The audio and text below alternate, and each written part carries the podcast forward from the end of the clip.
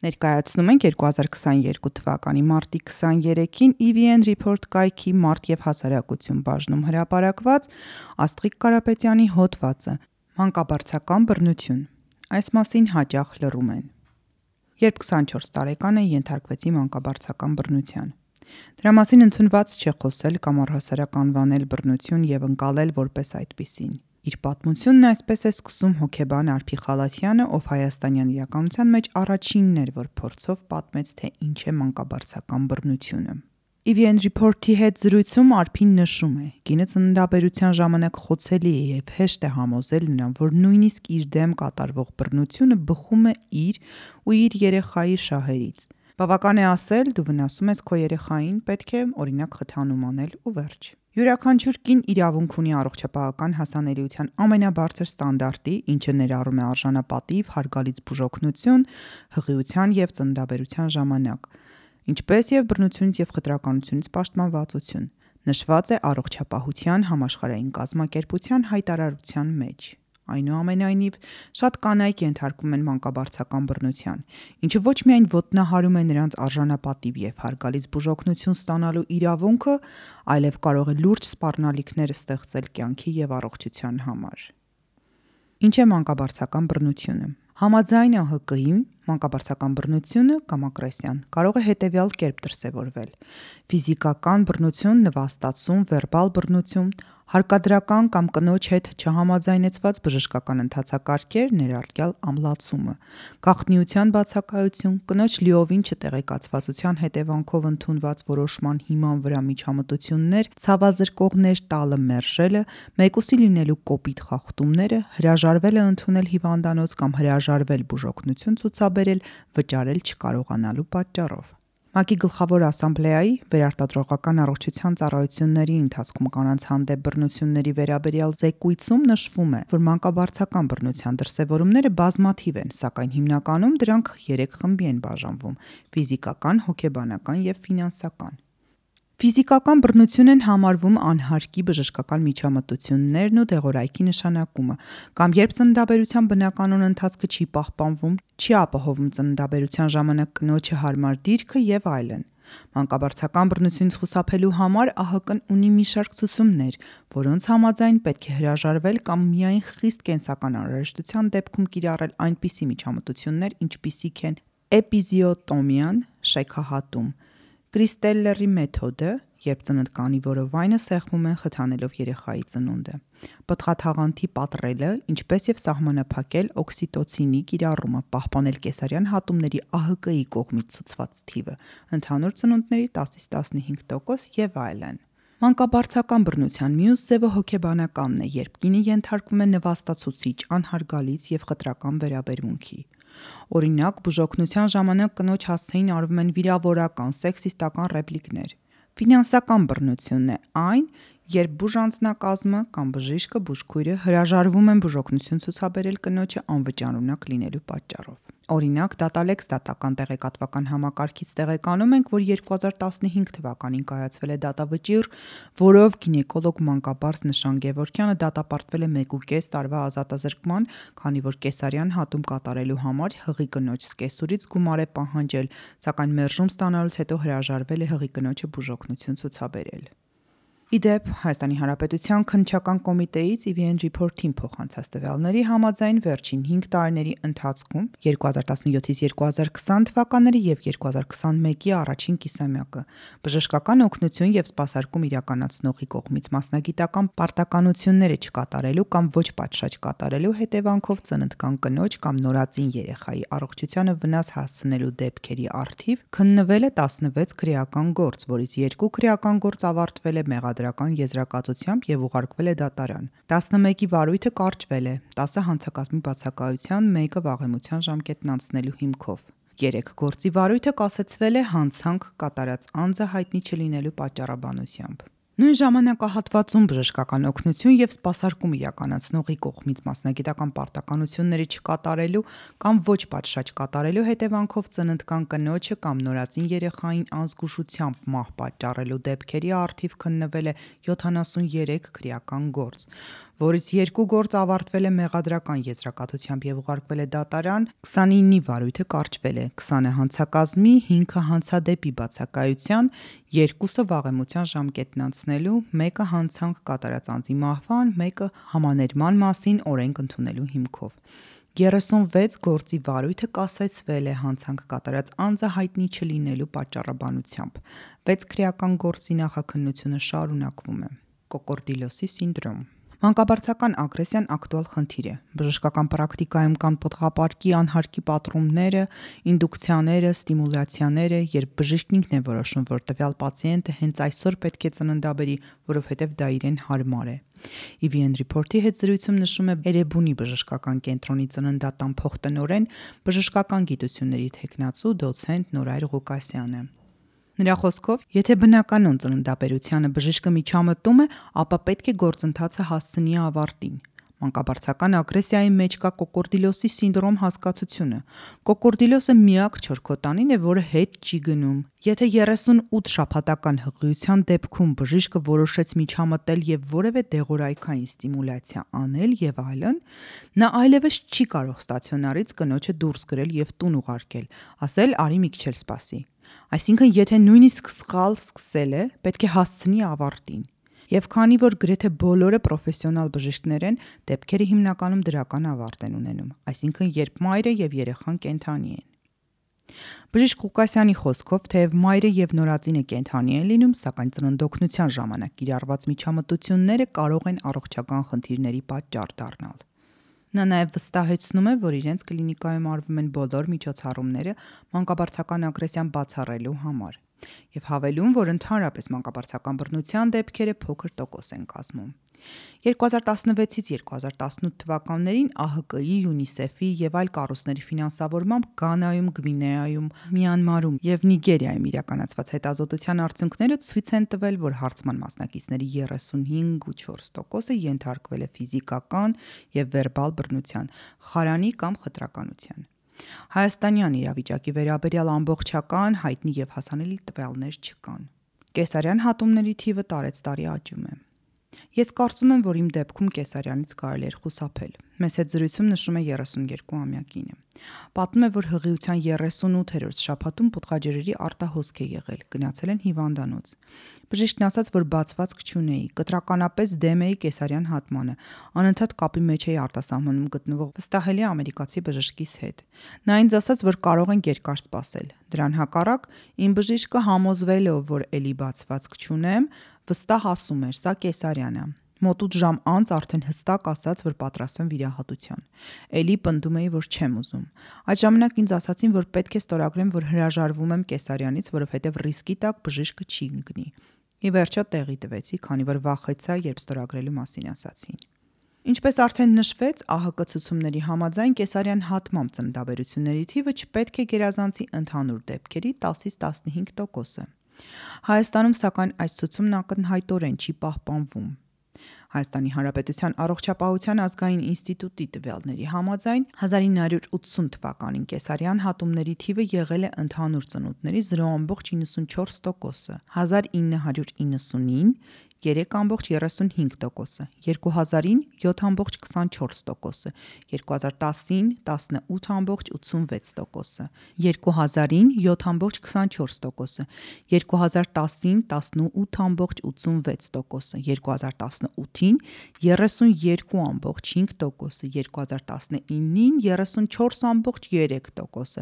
եւ 2020-ին 35.9%-ը։ Իդեպ 2020-ին միայն Երևանում այս ցուցանիշը եղել է 42.4%։ Էրեբունի բժշկական կենտրոնի ծննդատան փոխտնօրեն Նորայր Ղուկասյանը նշում է, որ կեսարյան հատումների այս բարձր ցուցանիշի հետևում միայն մանկաբարձ գինեկոլոգների որոշումը չէ։ Օրինակ կան դեպքեր, երբ ակնաբույժը ճիշտ չէ կողմնորոշում եւ պարտադրում է կեսարյան հատում արեք։ Կամ երբ կինը պնդում է կեսարյան հատում անել, քանի որ շատ տեղեկացված է, որ կարող է ունենալ հեշտոցի անատոմիայի խախտման խնդիր։ Բժիշկ Ղուկասյանի խոսքով խնդիր է նաև հղի կանանց առողջական խնդիրների բավականին բարձր մակարդակը։ Կան այնպիսի հիվանդություններ, որոնց դեպքում ուղակի հնարավոր չէ բնական ծննդաբերությունը։ Օրինակ ողնաշարի ծանր կիֆոզներ, սկոլիոզներ եւ այլն։ Այսինքն դրանք անուղակիորեն մեծացնում են կեսարյան հատումների քանակը, մինչդեռ անցյալ դարում այդպիսի խնդիր ունեցող կանայք ընդհանրապես երեխա չէին ունենում։ Միևնույն ժամանակ Ղուկասյանը խոսում է կեսարյան հատումների թիվը նվազեցնելու ուղիների մասին։ Ներկայումս դոկտորական աշխատանքի համար ռետրոսպեկտիվ հետազոտություն եմ անում։ Մի քանի կլինիկաներում ուսումնասիրում ենք մոտ 30000 պացիենտի հիվանդության պատմություն եւ տեսնում ենք, որ այս դեպքերում կեսարյան հատումները 10-ից 15%-ով նվազեցնելու տեղ կար։ Նրա խոսքով աշխարհը կեսարյան հատումների թիվը նվազեցնելու համար մի արդյունավետ գործիք ունի՝ ԱՀԿ-ի կողմից հաստատված Ռոբսոնի դասակարգումն է։ Ի ուրախություն մեզ առողջապահության նախարարությունից նամակ ենք ստացել, որ Հայաստանում ուզում են ներդնել այս փորձը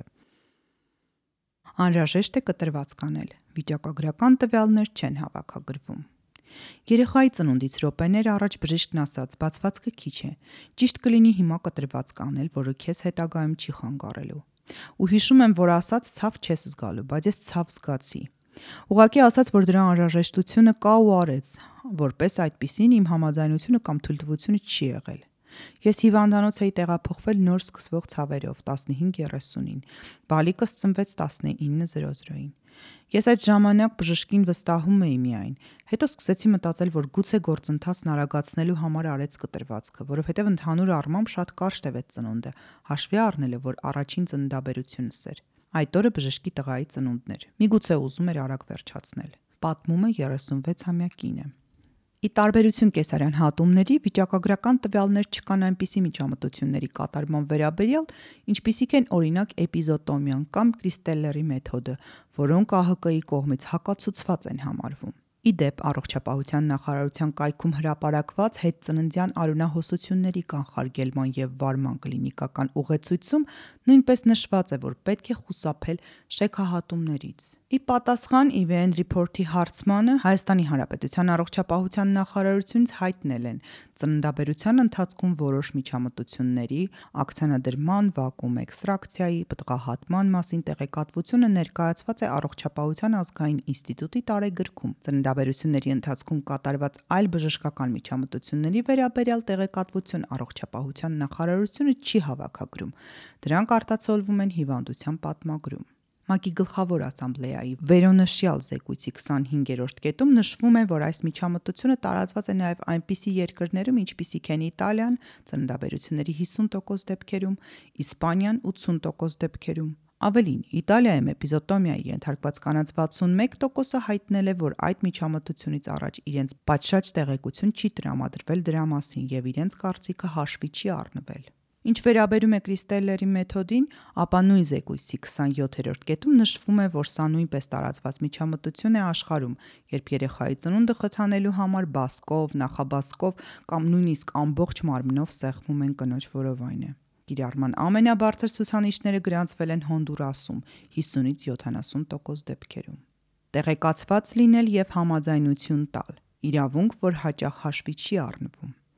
Սվետլանա Ավակյանը յոգայի ուսուցիչ եւ դուլա է, կնոջը օգնող կին։ Վերջին տարիներին շուրջ 25 ծննդաբերության է մասնակցել եւ օգնել իր վստահորդ կանանց հեշտությամբ անցնել ծննդաբերության փուլերը։ EVN Report-ի հետ զրույցում կիսվելով իր փորձով նշում է, որ բժշկական մի շարք միջամտություններ որոշ դեպքերում արվում են առանց կնոջ թույլտվությունը հարցնելու։ Օրինակ, էպիզոտոմիայի դեպքում պետք է բացատրեն այս հատվածում այսպիսի կտրվածք է լինելու, որը հետո մենք կարելու ենք ու գոնե բանավոր հարցնեն կնոջը, կարելի է քեզ կտրել եւ ոչ թե ուղակի խրտ կտրեն։ Կան դեպքեր, երբ էպիզոտոմիան անում են նույնիսկ առանց կնոջը տեղեկացնելու։ Կան կանայք, որոնք չեն էլ իմանում, որ իրենց կտրել են, բայց Հայաստանում սա կարծես նորմալ է համարվում։ Եթե ես այս մասին խոսեմ, կզարմանան, որ զարմանում եմ բժիշկների առանց հարցնելու կտրելու վրա։ Էպիզոտոմիայի կիրառման մասին ասում է Ավակյանը։ Իրավունքի զարգացման կենտրոն հասարակական կազմակերպության նախագահ Վիոլետա Զոփունյանը IVN report-ի հետ զրույցում նշում է, Որպես կանոն պացիենտից եկող արձագանքն այն է, որ պատշաճ չեն տեղեկացվում։ Օրինակ, երբ պետք է կեսարյան հատում անել, երբ պետք չէ կամ մյուս միջամտությունները։ Որոշ դեպքերում բժիշկը կարող է իր նախաձեռնությամբ առանց հաշվի առնելու կլինիկական բնութագրերը, ընդհանուր վիճակը կամ ուղակի պացիենտի ցանկությունը այս կամ այն միջամտությունն անել։ Կարևոր է նշել այն հանգամանքը, որ նույնիսկ փաստաթղթի վրա ստորագրություն ունենալը չի նշանակում, որ կինը պատշաճ տեղեկացված լինելուց հետո է համաձայնություն հայտնել ենթարկվել այս կամ այն միջամտությանը։ Նույնիսկ երբ տալիս ես բժշկական բնույթի ինչ որ փաստաթուղթ ստորագրել, գիտեք ինչ արտահայտություն են ասում։ Եթե ուզում եք, կարող եք կարդալ։ Դա նորմալ չէ։ Պետք է ասել, վերցրեք այս փաստաթուղթը, կարդացեք, եթե հարցեր ունեք, տվեք, հետո միայն վերջում ստորագրեք, նշում է Զոփունյանը։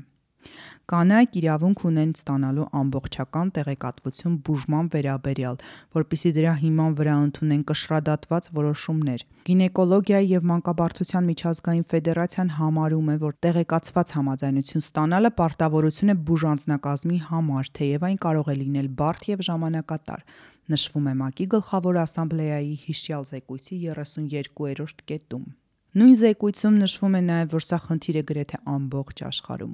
եւ նույնիսկ այնպիսի երկրներում, ինչպիսիք են Գերմանիան, Ֆրանսիան, Շվեդիան, ԱՄՆ-ն։ Չթողնել ծննդկանին մենակ։ Կարևոր է, որ կինը ծննդաբերության փուլում մենակ չլինի։ Ես 3 ժամ ծնարանում եղել եմ բոլորովին մենակ։ Միայն մի բուժքույր է եկել անցել դրան մոտով։ Սա որոշակիորեն հասկանալի է, որովհետև բուժանձնակազմը ģեր զբաղված է լինում, բայց կարող է այդ կինն ուշաթափվել, ընկնել եւ կողքին ոչ ոք չլինի, ասում է հոկեբան Արփի Խալաթյանը։ Որոշ կլինիկաներում թույլատրվում են ծննդաբերության ժամանակ ծննդկանին ուղեկցող անձի ներկայություն, օրինակ ամուսնու։ Կան կանայք, ովքեր օգտվում են նաև դուլաների ծառայություններից։ Ես շատ կողմ եմ, որ հղին ուղեկցող լինի։ Թող հղին ինքը որոշի, իրեն հաճելի է դուլայի հետ ծննդաբերել թե իր ամուսնու կամ քրոջ։ Նրանց ներկայությունը նորմալ ծննդաբերության ժամանակ համարվում է խիստ կարևոր։ Եվ ոչ թե այն պատճառով, թե բժիշկների իբրև կտրում պոկում վնասում են, այլ որովհետև ծննդաբերությունը բավականին լուրջ process է, որի միջով անցնում է կինը։ Իսրայելում հետազոտություն են արել եւ գտել, որ ծննդաբերության ցավը հավասար է առանց ցավազրկման մատի ֆալանգի ամպուտացիայի ցավին։ Պատկերացնում եք, ամեն 3 րոպեն մեկ այդ նույն ցավը, նշում է բժիշկ Նորայր Ղուկասյանը։ Լինել համբերատար բարդություններից խուսափելու համար։ Բժիշկ Ղուկասյանի խոսքով մանկաբարձության մեջ համբերատար լինելը բարդություններից խուսափելու գրավականն է։ Եթե ես շտապում եմ, ուզում եմ արագացնել process-ը, որpիսի 1 ժամ շուտ ավարտեմ, ապա վստահ կարող եմ ասել, որ այդ 1 ժամը ծախսելու եմ պատրվածքները, վերքերը կարելու համար, ավելին 40 օր էլ մտածելու եմ, որ հանկարծ բարդություններ չլինեն։ Իսկ եթե ագրեսիա չես անում, չես ունենում բարդություններ կա տեսակետ, որ բժիշկները հաճախ շտապում են անհարկի միջամտությունների են դիմում գերհոգնածության կամ գերծանրաբեռնվածության պատճառով։ Կան մասնակիցներ, ովքեր խիստ պահանջված են եւ մի գիշերում կարող են ընդունել այնքան ծնունդ, որքան մի ուրիշ մանկաբարձ գինեկոլոգ 1 ամսվա ընթացքում կընդունի։ Ես հասկանում եմ, որ պացիենտի ընտրության իրավունքի հարց է, բայց դա պետք է ընդհատվի այնտեղ, որտեղ որակի խնդիր կա, ասում է Զոփունյանը։ Նա խոսում է նաև այն մասին, որ հաճախ բժիշկներն աշխատում են մի քանի կլինիկաներում եւ կարող են հանգիստ չունենալ։ Օրինակ, եթե գիշերը հերթապահել է մի կլինիկայում, իսկ հաջորդ օրը հերթապահությունը հանձնելուց հետո գնում է աշխատանքի մյուս կլինիկայում, բնականաբար սա կհանգեցնի այնպիսի հյուծվածության, որ բժիշկը կարող է հակված լինել կատարել անհարկի միջամտություններ։ Նորայր Ղուկասյանը չի բացառում, որ այս հանգամանքները կարող են պատճառ լինել մանկաբարձական բռնության, ու նաև նշում. Կարծում եմ բարոյական շատ բժիշկներ, որոնց ծանրաբեռնվածությունը մեծ է, հրաժարվում են եւ թողնում, որ ուրիշ բժիշկ ծննդաբերությունը վարի։ Նրա խոսքով, սակայն, մանկաբարձական ագրեսիայի հիմքում անպաշտպան մանկաբարձ գինեկոլոգն է։ Անպաշտպան մանկաբարձ գինեկոլոգն է ասում. ավելի լավ է ռիսկի չգնամ ու կեսարյան անեմ, եթե օրինակ ծննդաբերությունը մի քիչ դանդաղում է, եթե զույգ պտղով հղիություն է։ Անպաշտպան է մարզում աշխատող մանկաբարձ գինեկոլոգը, որը նույնիսկ վիրահատարանի բուժքույր չունի, որ պտղի բաբախի անկման դեպքում հասցնի կենթանի դուրս բերել նրան։ Պետությունը պետք է պաշտպանի նրանց ու նաև պարտադրի, որ ագրեսիա չանեն։ Այս դեպքում մասնագետները կարևորում են, որ անհրաժեշտ են իրավական մեխանիզմների ներդրում, միջազգային ստանդարտների սինխրոնիզացում տեղական գործող կարգավորումների հետ եւ դրանց կիրառման վերահսկողություն, որը պետք է կատարվի պետական մակարդակով։ Հետգրություն մանկաբարձական բռնության ենթարկված կանանց անունները եւ այլ նույնականացվող տվյալները չեն հրապարակվել նրանց խնդրանքով, հաշվի առնելով թեմայի զգայուն լինելը։ Կարդաց Գոհար Աբ รา համյանը։ Հոդվացի ձայնագիր տարբերակը ոդքասթների ձայնագիր բաժնում։